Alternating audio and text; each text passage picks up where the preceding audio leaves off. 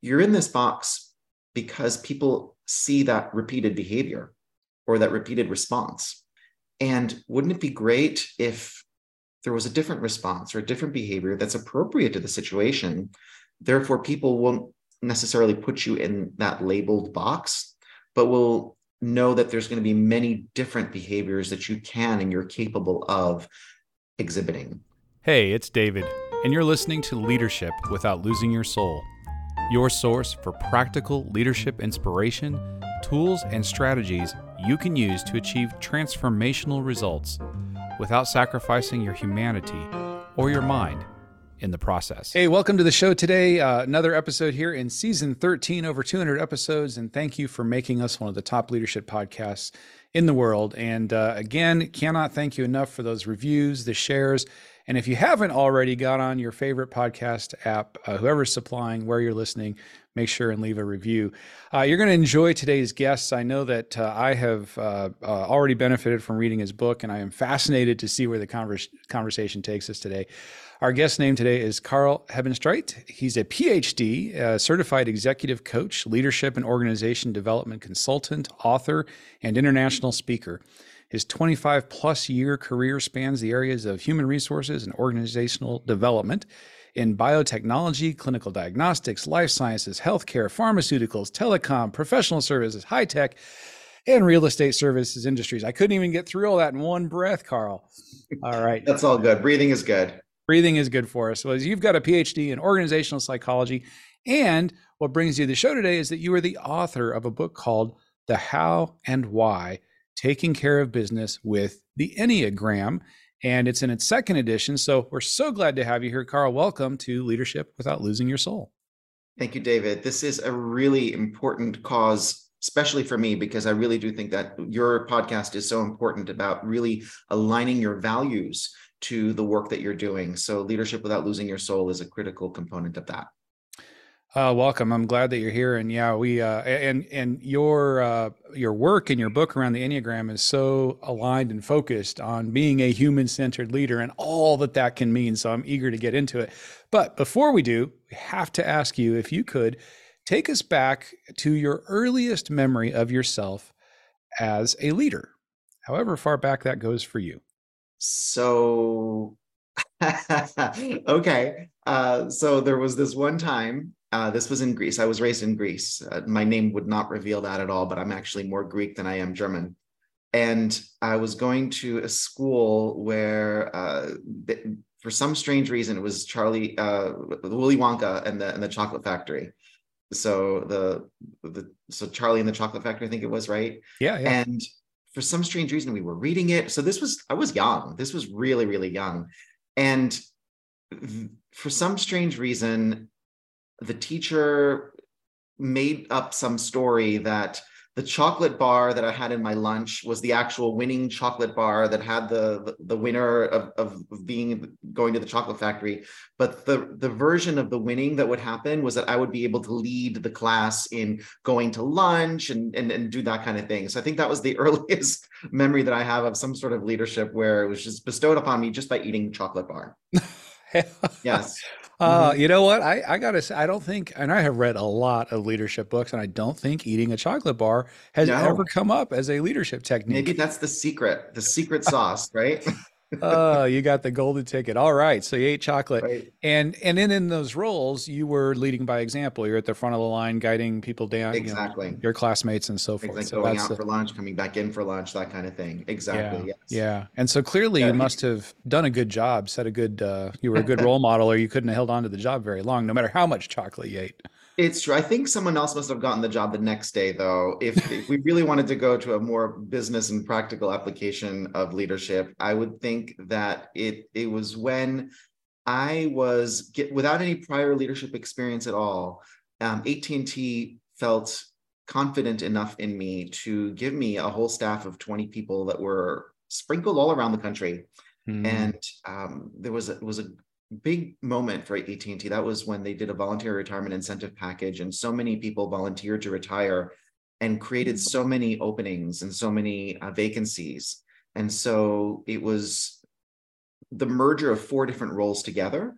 And I was moved across the country from New Jersey to California to lead the office in California, as well as the people in Chicago, the people in Southern California, in Missouri, in Texas. And mm-hmm. it was some a brand new thing for me. And that was uh, a great, a great honor uh, to have the confidence from the leadership team in the home office in New Jersey of, of AT&T bestowing that upon me. And uh, Karl, that had to be a steep learning curve too. And I'm curious as you think back on that experience, like what was one challenge that you might remember from from back then, from that first role that uh, you're given responsibility for 20 people?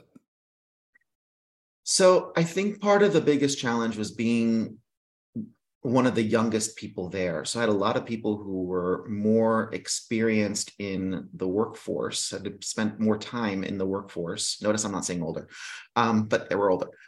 so being younger than they were, and some of those people had actually applied for my job.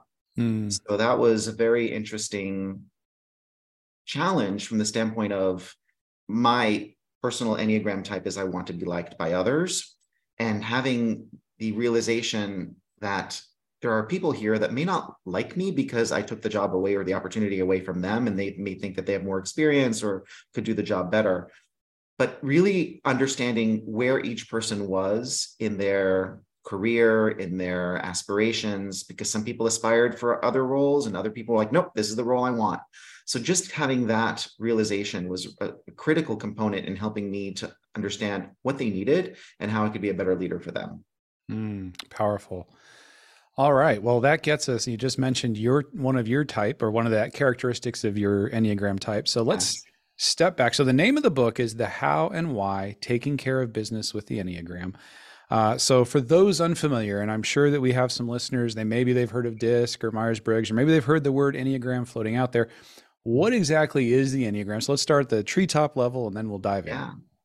So the Enneagram is an ancient system that was originally used for spiritual development. And I say ancient because you can actually see it in all different cultures all around all around the world.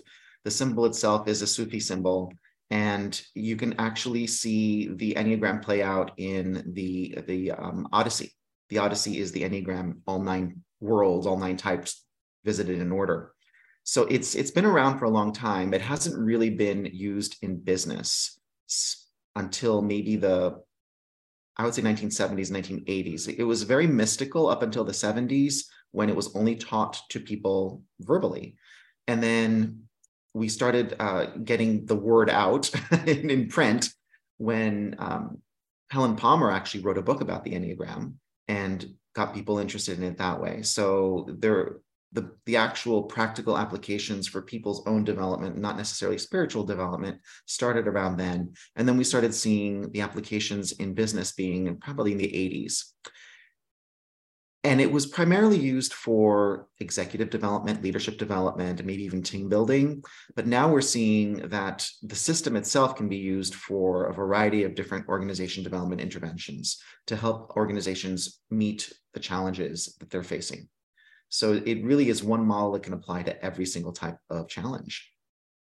So it's a it's a model, it's a mm-hmm. system. Give us a yes. little bit more about, and you mentioned there are nine. There are these nine types or dimensions, and I'm going to use lots of different language, and I'm going to rely yes. on you to make sure we're speaking precisely and accurately about such things. But uh, so, w- what exactly is it in terms of these nine things, and and how do we go about making use of that in all the different realms that you're talking about. And we'll get into some of the specifics. Absolutely. So the Enneagram is a system, as you say. Some people call it a personality typing system, and it is part of your personality. Some people think that it defines them, or it is, I am a one, I am a two, I am a three, I am whatever number. And the reality is, we are all, all those numbers are parts and components of each one of us. But the ultimate thing is, there is one core driver so it's the identification of this one core motivator that has been motivating us for our entire lives and will continue to motivate us for our entire lives. And the further realization that we just don't have to be dependent on that one core motivator, one core driver. There are eight other drivers that are also out there, eight other lenses, eight other perspectives, eight other types. Again, whatever dimensions, whatever you want to put word you want to put to it, that can help us to fully understand the world Because if we're only relying on that one ninth sliver, we're only seeing 40 degrees of the full 360 degree picture. And ultimately, the goal is to understand where we're coming from and also understand and integrate the other eight styles or types or, or, or dimensions or perspectives or lenses. And that's going to help us to be better human beings, have more soul in our leadership because we'll be better able to understand where other people are coming from. Because guess what? Everyone else doesn't see the world through that same lens or same perspective that we do. They're going to be one of those nine lenses, and it's probably going to be a different one than yours. And, you know, there are so many uh, of these ways of looking at the different dimensions of human personality, behavior, style, whatever we're going to call these things. What is the strength of the Enneagram? Why is it that you are as passionate as you are that you would write a book with all of it? And listen, I got to tell you, Karl's done a ton of research and really dove deep into this, so he knows what he's talking about. But why the passion? Why the commitment to this particular model? Uh, there are so many. What do you what what is it that you're fond about, or what works for you in this one? There is one key differentiator to the Enneagram that is its superpower over every other system, every other model that's out there. So all the other models, including the ones you listed, Myers-Briggs and DISC and StrengthsFinder and, and Hogan and Leadership Circle and, and all the other ones that are out there, uh, Thomas Kilmann, they're all specific to behaviors. They are describing behaviors. So they are going to predict which way you're going to behave in a certain situation. And this is observable behavior and it helps. I mean, that definitely helps. It's a, it's a self awareness raising instrument. Any of those are self awareness raising instruments. What we don't know is the reason behind those behaviors, and that's what the enneagram does. The enneagram helps to identify what is that driver, what is the reason, what is the the, the core motivation behind the behavior that we're seeing. So they are related. All those systems are related. There are overlaps. You can definitely see some correlations. They're not, nothing's a 1.0 correlation. But you will see that knowing someone's core driver will help you understand them better, not just knowing what behavior to expect. Because okay. you want to know why they're why they're exemplifying that behavior, why that, that behavior is coming out. Right. And and you know, just thinking about different kinds of behaviors, you know, the same behavior can have three or four or five different motivations behind exactly. it. Exactly and uh, how often do we respond based on what our interpretation of that behavior for us would be when that isn't necessarily the case for them at all? Okay. Exactly. So, so that's the golden rule that we've always been touted with the golden rule about treating others the way you want to be treated. So you understand how you want to be treated hopefully. Everyone understands how they want to be treated or they have a, an instrument that helps them understand through self-awareness why they you know what that treatment is that they they want. And then understanding that other people may want to be treated differently is the next step. That's the empathy building, the, the emotional intelligence building, right? So understanding that there are eight other ways or, or reasons why people may want to be treated in a different way and what those might be and how those might differ from the way that you want to be treated. So how can we adopt that or at least pay attention to that? so that we're not ostracizing people or or pushing their hot buttons inadvertently or even on purpose so that we can have the best interpersonal relationships we have we can have with them and also the best uh, results that we can get from them.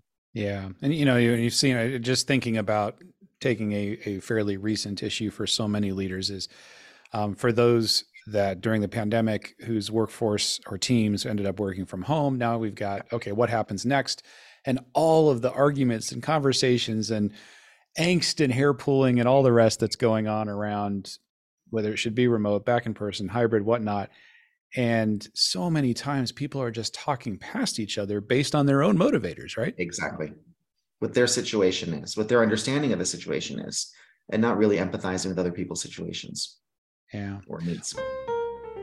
All right. Well, let's uh, start getting to a little bit more detail. But before we do, we have to talk about one of the big objections, and you address it in your book, and you actually actually you you at length discuss don't do this, which yeah. is uh, labeling and how we shouldn't yeah. use uh, these kinds of tools. Um, and specifically the Enneagram. So let's, that's generally what it is. Before we dive into some of the specifics, yeah, how to avoid some of the pitfalls of tools like this? Yeah. So a lot of people do object to any type of classification system that puts them in a box. They're afraid of being put in a box and then being treated as if they are that thing, that object, that label, and only that that is contained within that box. Mm-hmm. And that is what we are trying to avoid. That's what we're trying to break down. We are trying to, to show people that guess what, regardless of whatever you do, whether you take an assessment or not, people have already put you in a box. They already have a judgment on you. They they're they're saying, oh, this person is so perfectionistic. Oh, this person is so, you know, whatever, whatever the emotional. This person is so uh, distant, whatever it is. They've already come up with a category for you, and they're treating you according to that category.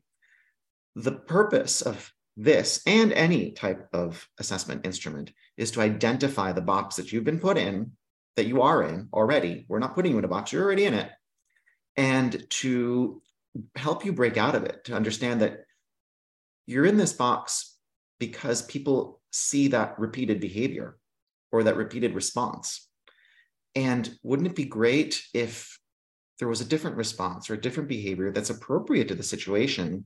Therefore, people won't necessarily put you in that labeled box, but will know that there's going to be many different behaviors that you can and you're capable of exhibiting and, and doing in different situations. The other thing, which is very related to what you're talking about, is that we should not be going around putting people in boxes we should not be predicting or, or, or assuming someone's Enneagram type or any other personality assessment type based on what we see, because we don't know what's really going on. We have no idea what's really going on for the person um, inside of them and what's the true driver. We, we can't read minds. Most of us can't read minds. And, I can't. Um, I say I'm telepathetic. there we go. I, will join you in that club. That's a support group. so it's important to not go around, and teachers, especially teachers of the Enneagram, are discouraged from telling a, a student the person's type.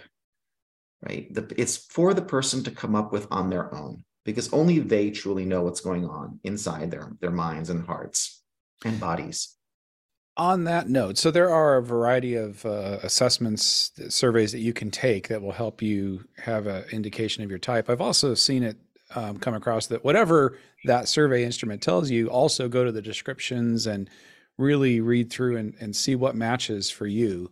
Yes. Um, in terms of your self knowledge, self awareness. Absolutely. And that's that's exactly what you should be doing. Whatever an instrument tells you isn't law. It's not something that you should consider to be truth. It's up to you. It's up to each individual to decide whether the assessment is correct. Even with Myers Briggs, when we were talking about Myers Briggs earlier, that instrument is valid. What is, I think what it, it was 99% valid to get three out of your four letters correctly. So ultimately, it's up to you to decide which letter it got wrong. and right? even then there's like yeah even then there's like sub uh, shading within the letters and there all that. So yeah. Exactly exactly and you change over time and some of those preferences. Exactly right. And you, you know as you get older you flip and, and you know all the different shadow stuff comes through and all that. But again it's up to the individual to decide their type. Okay the test can help guide you in that direction. Can give you uh, some something to consider and say this is probably your type. But guess what? There's there are many different factors to consider. Your subtype, your wings, your arrows, how you go under stress, how you are under comfort. And all these different things. Oh, it could be a cultural overlay, it could be a parental or guardian overlay, it could be all these different things that are affecting your perception of yourself and how you may have come out on that assessment.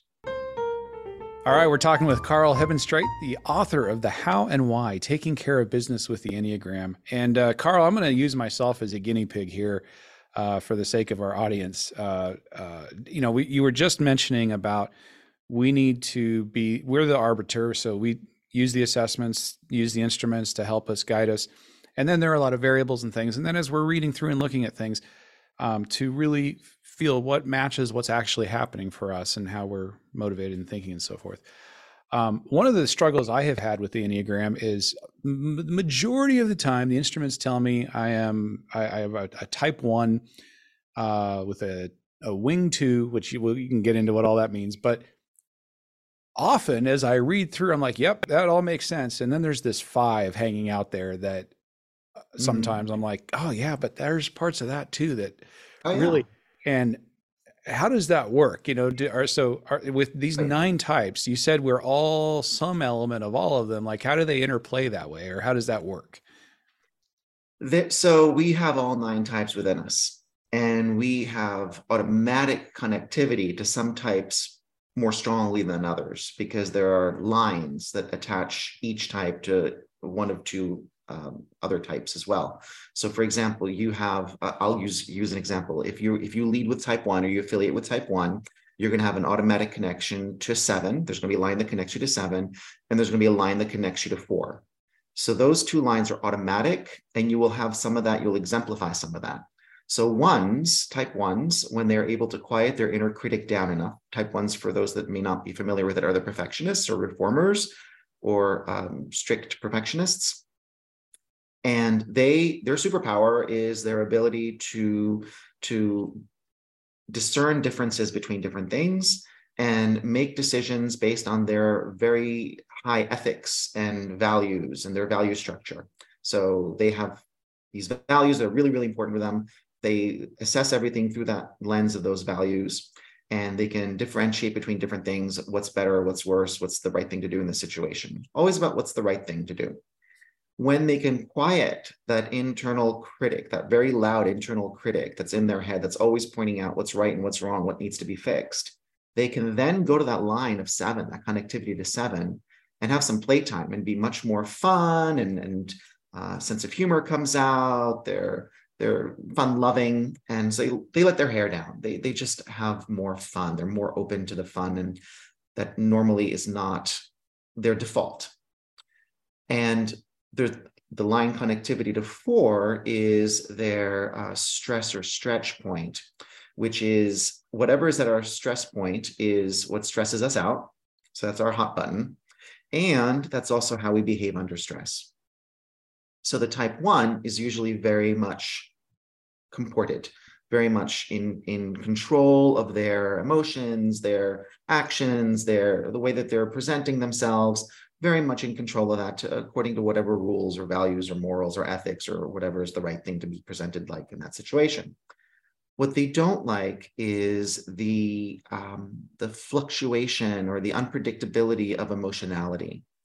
And so the, the drama or the emotionality and the feelings that are so prevalent in the strengths of the four, the superpowers of the four, can make the one veer course right? Go off course a little bit. And guess what? Under stress, they can become a little bit more dramatic themselves. So that's the one of the secrets to the whole system of the Enneagram that you do have the connectivity to those extra points. Now you mentioned five. So in addition to your core type, your core type resides in one of three core centers of structure. So the type one resides along with the eight and the nine in the body center or the gut center or the action center.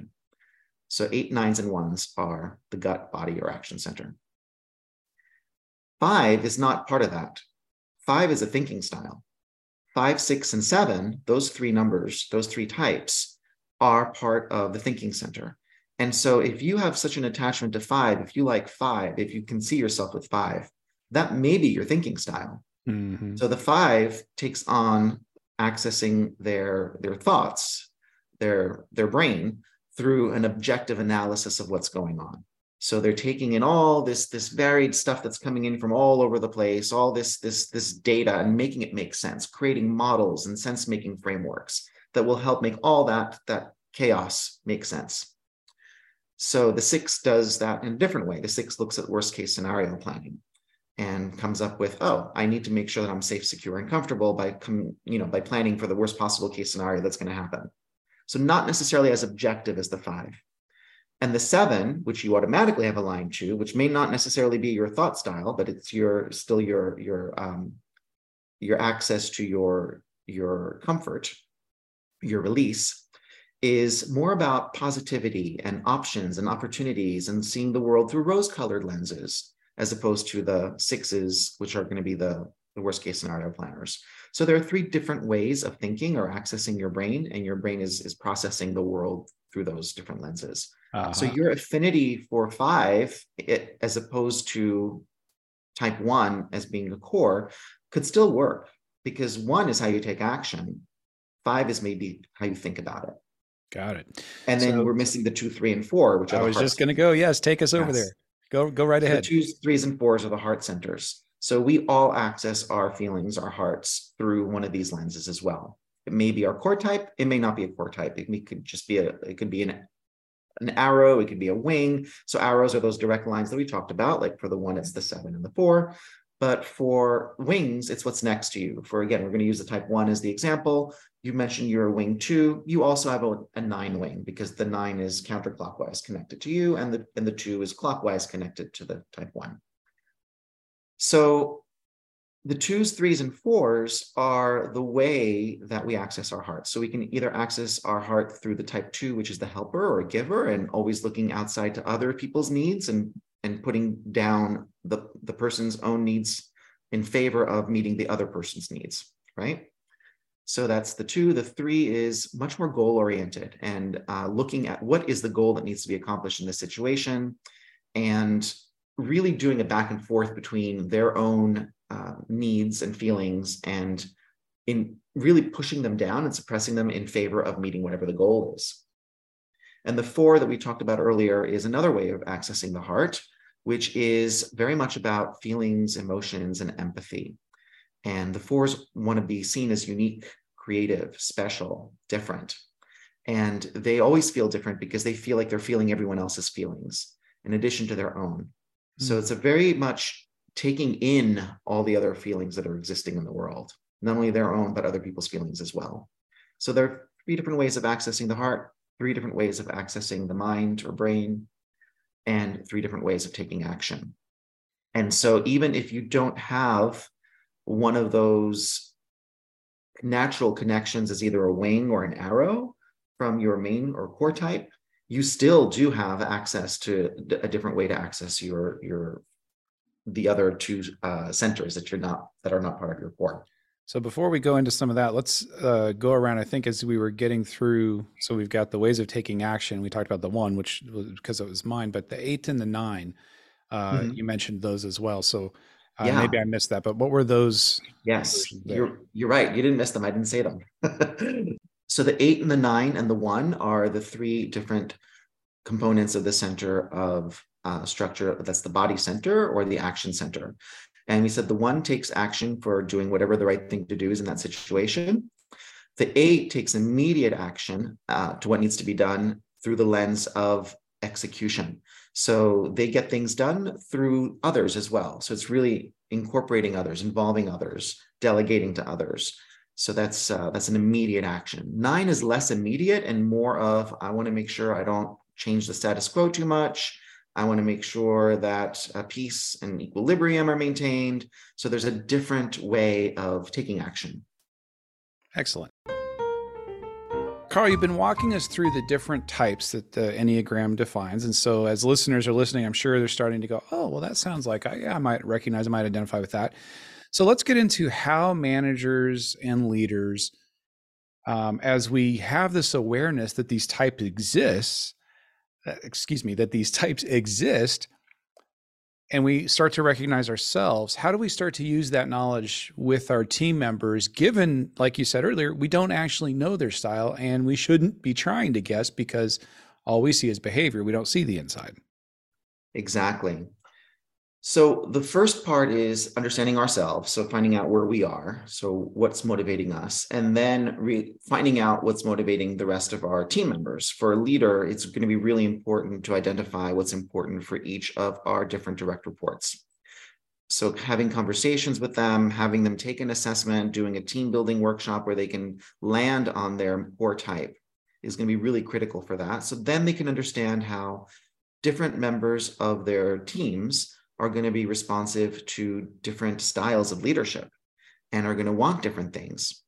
Right now, we are living in an environment and, and, and a world where we are really only I would say, rewarding and motivating and engaging a subset of a small subset of our employee population because we have policies, we have rewards and recognition structures that are really geared towards our threes, our sevens, and our eights. Can you talk a little bit more about that, about how those systems tend to reinforce for those types? Yeah. So we have certain values and certain behaviors and certain ideals that we celebrate more than others. And all we have to do is look to, to our leaders, to the leaders of our organizations, to who gets promoted, and see that within an organization, it's going to be pretty much a reflection of the culture of the organization and who is rewarded according to that. So if we continue to hire and only promote people who have that one same mindset or perspective or style, we are going to be not paying attention to the diversity of perspective and we're going to lose out on that diversity of perspective of all the other styles. So we are currently really focusing on threes, sevens, and eights in most organizations because they make their needs known. They're very explicit and very assertive about making their needs known. They're mm-hmm. more extroverted about making their needs known. So they're very goal oriented. They, they respond to that, setting goals, achieving goals, receiving recognition for getting those goals met. So the threes are that's that's the core of the type three. Um, the sevens tend to be more visionary and create excitement and charismatic. So very big picture. So we tend to put them in leadership positions as well. You see, you tend to see sevens being promoted into leader positions as well. And the eights get things done through others. So we tend to see them getting rewarded for, for that type of behavior. And ultimately, we're missing out on the insights of the types one, the twos, the fours. The fours are nearly extinct in organizations, in for profit organizations. You'll only really find them in nonprofits and the arts. The fives and sixes and um, and the nines that you rarely see them in the numbers that we see the threes and sevens and eights in in leadership roles. So, to, Karl, can you help us understand what's missing? What is the consequence of us missing out on those different elements that aren't the the ones that are dominant in our, some of our workplace cultures? when that's happening? So we're missing out on inclusion of diverse perspectives. So ultimately, the Enneagram helps to identify diverse perspectives, which are going to mirror what is in the entire world. And that world is going to have your customers, your stakeholders, your the people that you're in business for, right? That you're providing a service or a product or whatever you're you're there to do for them. So if you're missing out on insights and perspectives from your your key stakeholders and your key customers and you're only making a product that's appealing to certain subset of that population you're missing out. And you're also missing out on creating a product that is fully 100% amazing right? Because you're only focusing on certain components of it and you're missing out on okay, if you look at it, what does the one bring to the table? The one brings that quality perspective, that sense of like, we need to make this right. We need to do the right thing and make it right. So, customer service quality, product quality, there's a focus on quality. The type two brings the stakeholder relations. Like, what's going on? What do our stakeholders need? Do we know what every single one of our stakeholders needs out there? The fours are going to be very unique uh, and, and looking at the aesthetic of it. So, you know, is our service or our product aesthetically pleasing to so that customers are going to want that over something else or what our, our, our competitors produce? The fives are going to be looking at the objective objectivity of the situation. They're going to be looking at okay, what evidence do we have? What makes sense? What's logical? What's the logical next step? How should we proceed? What, what, what does the past say? How can we predict things based on the past? The sixes, when we include them, because a lot of times we don't include the six perspective because it's seen as the naysayer, and we really push the, that perspective down in organizations. But the sixes are going to help us be more successful because they're going to help us plan for contingencies that we didn't think about if we're only thinking about positive outlooks and, and positive motion.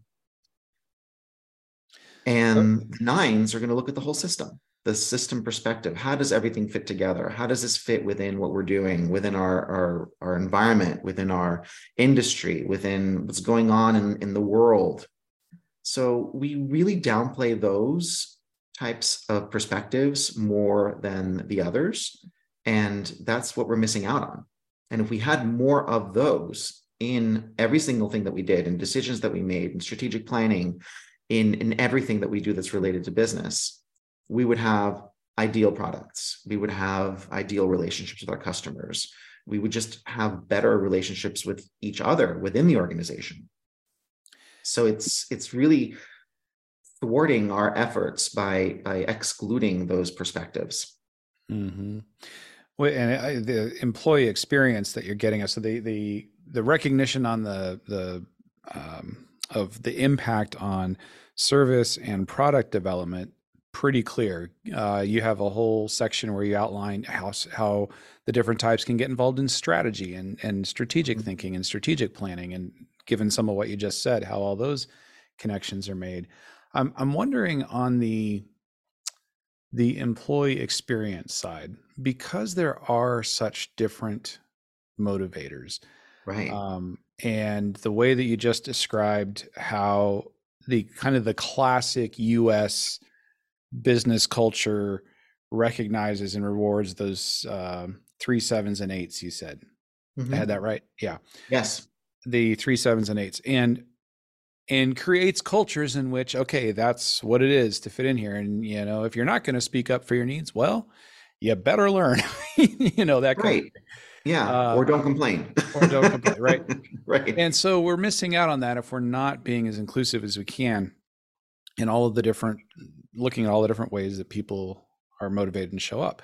So how do we go about if i'm a leader and i'm i'm thinking okay i don't want to make that same mistake and I want to be inclusive in this sense. Yeah. And get the full benefit of the full range of human motivation experience that you just described.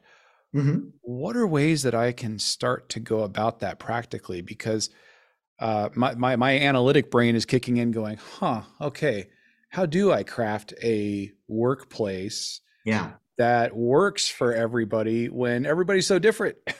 yeah. So ideally, the values that the organization has will appeal to all nine types. All nine types will find something that they want to, to join this organization because it, it meets their needs as well. So starting off with, with a value structure that's very inclusive. Then understanding where each person's coming from, right? What are their needs, their individual needs?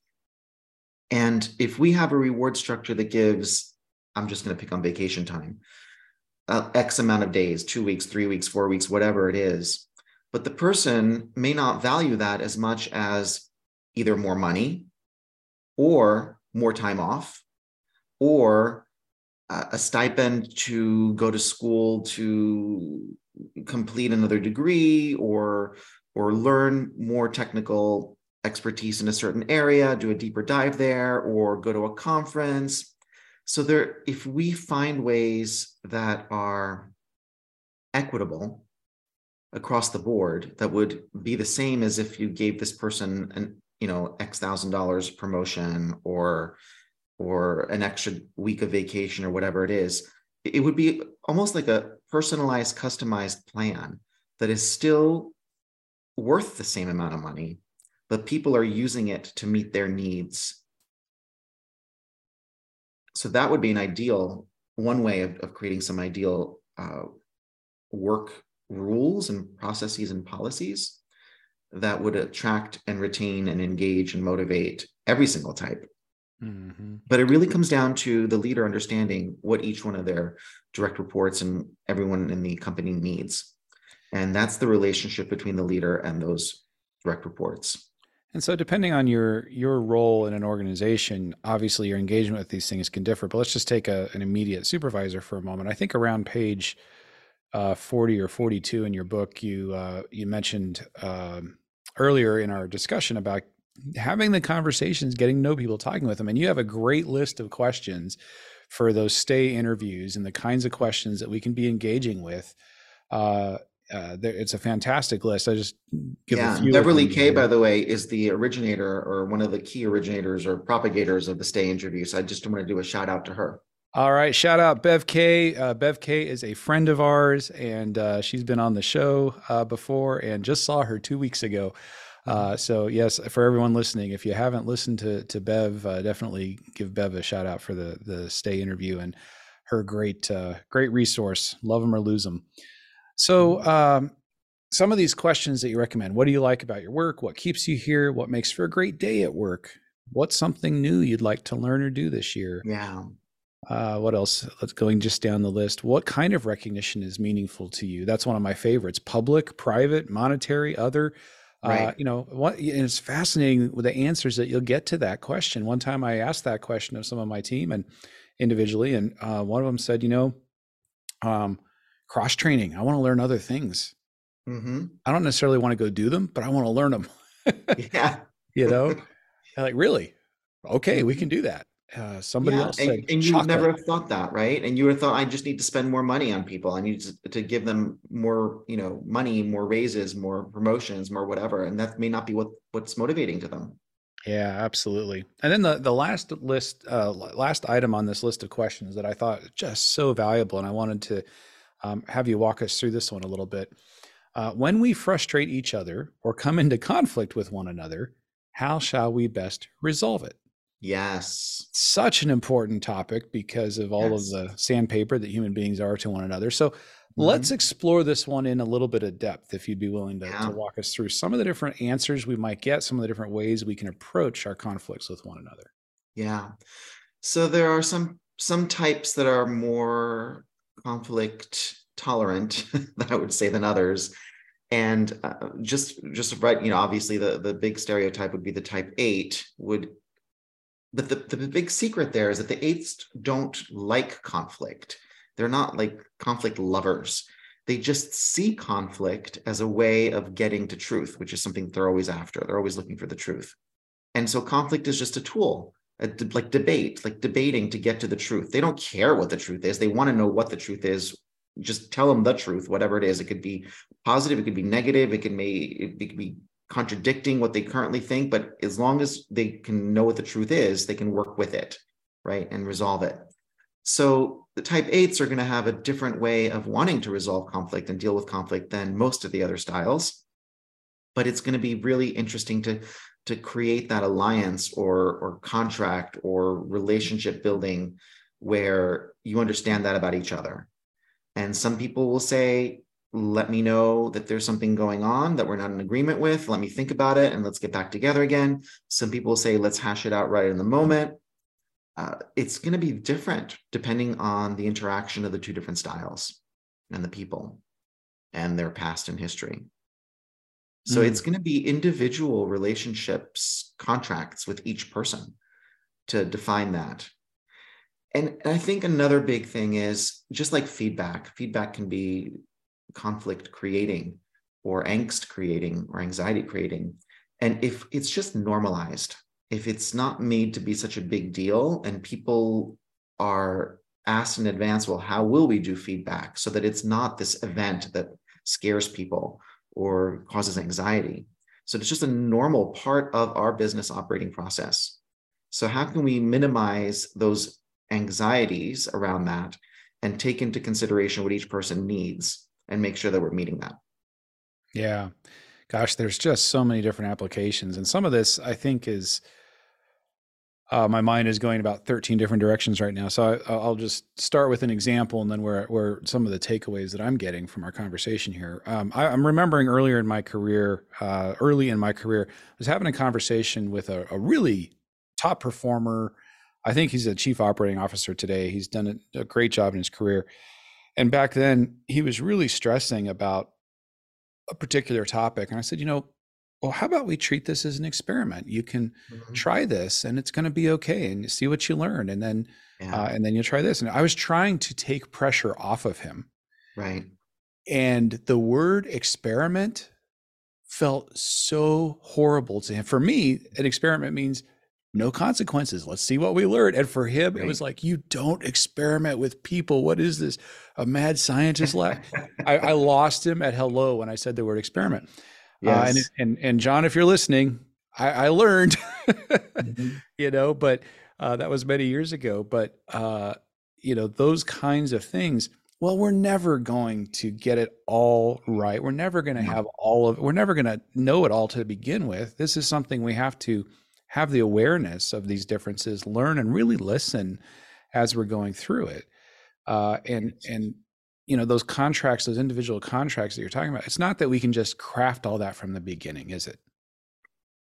No, and usually we don't. Uh, so I, I stress the importance of reboot meetings really because what there's a great Maya Angelou quote that you do what you you do your best until you know better and then when you know better you do better. Mm-hmm. So you've created relationships with people based on what you knew, what you thought you knew. And now when you know better and you know them better, wouldn't it be great to just reboot that relationship and say, I now know so much more about you. Let's come up with different ways of of interacting of giving each other feedback, of making sure that we work through conflict together so that we're not pushing each other's hot buttons and that we can treat each other with respect and dignity that we both deserve. And just the willingness to be on that learning journey and seeking to to know better so we can do better. Absolutely. That that that readiness is key. People need to be ready to do that. If they're closed and not ready to do that because they think that they know best and that their way is best, we're not going to get anywhere with them. Hmm. All right. Talking with Karl Hebenstreit, the author of The How and Why Taking Care of Business with the Enneagram. And uh, Karl, I've got couple more questions. I definitely, there's so much more to explore here. And I know we're only going to be able to continue scratching the surface. Definitely encourage people to get this book, learn more about the Enneagram and all of the different business and leadership applications. Um, you have a number of resources. You also have a children's book that that makes this incredibly accessible for everybody. Yes. What is that about? Let's tell us about the children's book, and then tell us where should we find you, connect with you. What are the best ways to uh, to make you a part of our life, whether it's digital or otherwise? Thank you for for bringing that up. Yeah, so the children's book is actually an outgrowth of one of the chapters in the book about decision making, and the decision making slash empowerment. I kind of put them together uh, chapter is came out of an actual real life work application when I worked at a company named Bio-Rad. And we were trying to figure out how do we empower our workers? How do we empower our employees to in, in a culture that was not necessarily seen as it was okay to take risks? So we actually use the Enneagram to help the leadership in the R&D group there to come up with some some guidelines, some bumper guards that really gave the employees a chance to say, well, let me ask these nine questions. And if I ask these nine questions, one for each Enneagram type, right? And it's it's related to making a decision, the best decision possible.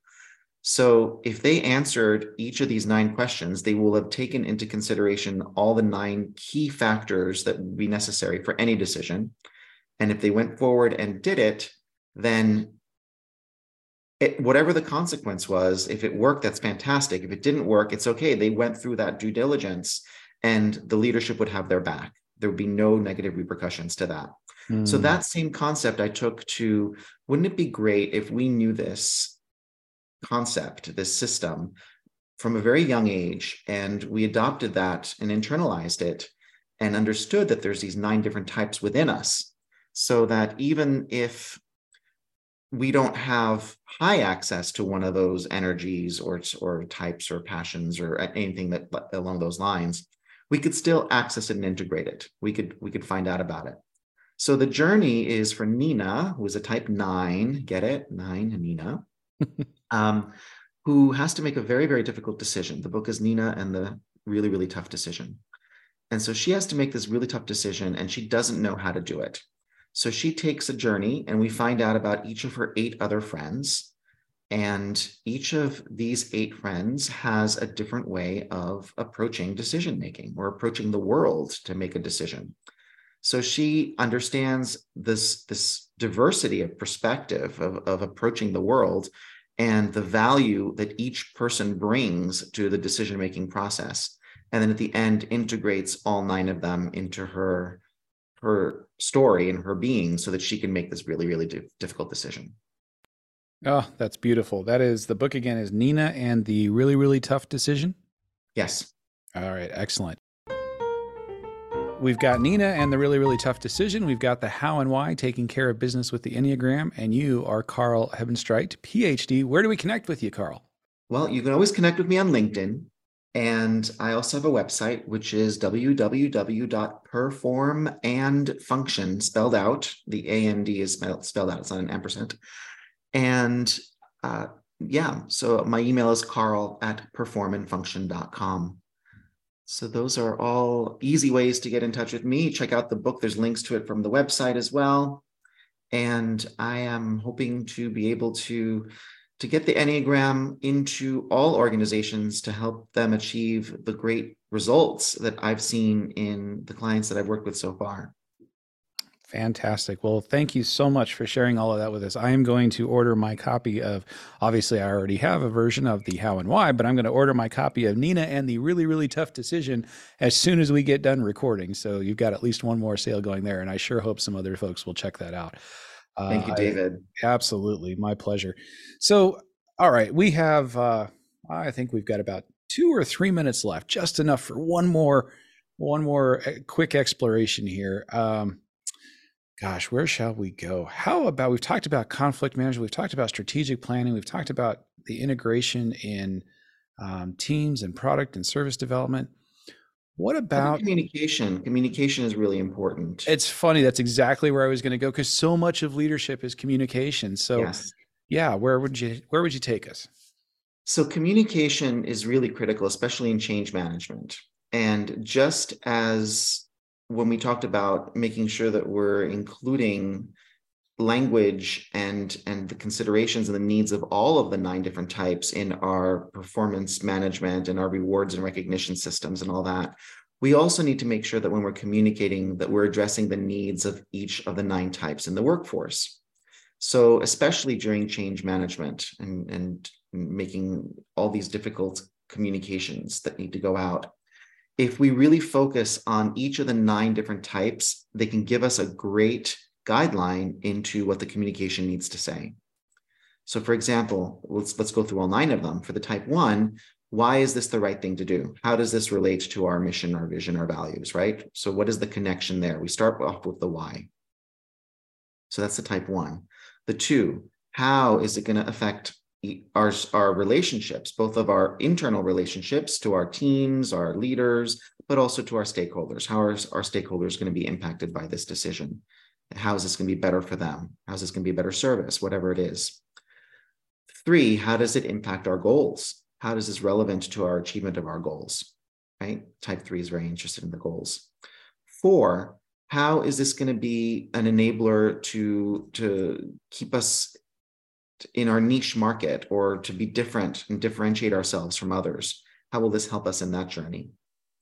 For five, what's the what's the the logic? What's the the evidence? What are the statistics? What is the the reasoning behind it? That's that's the financial decisions or, or the numbers that could benefit us in, in doing this, whatever it is.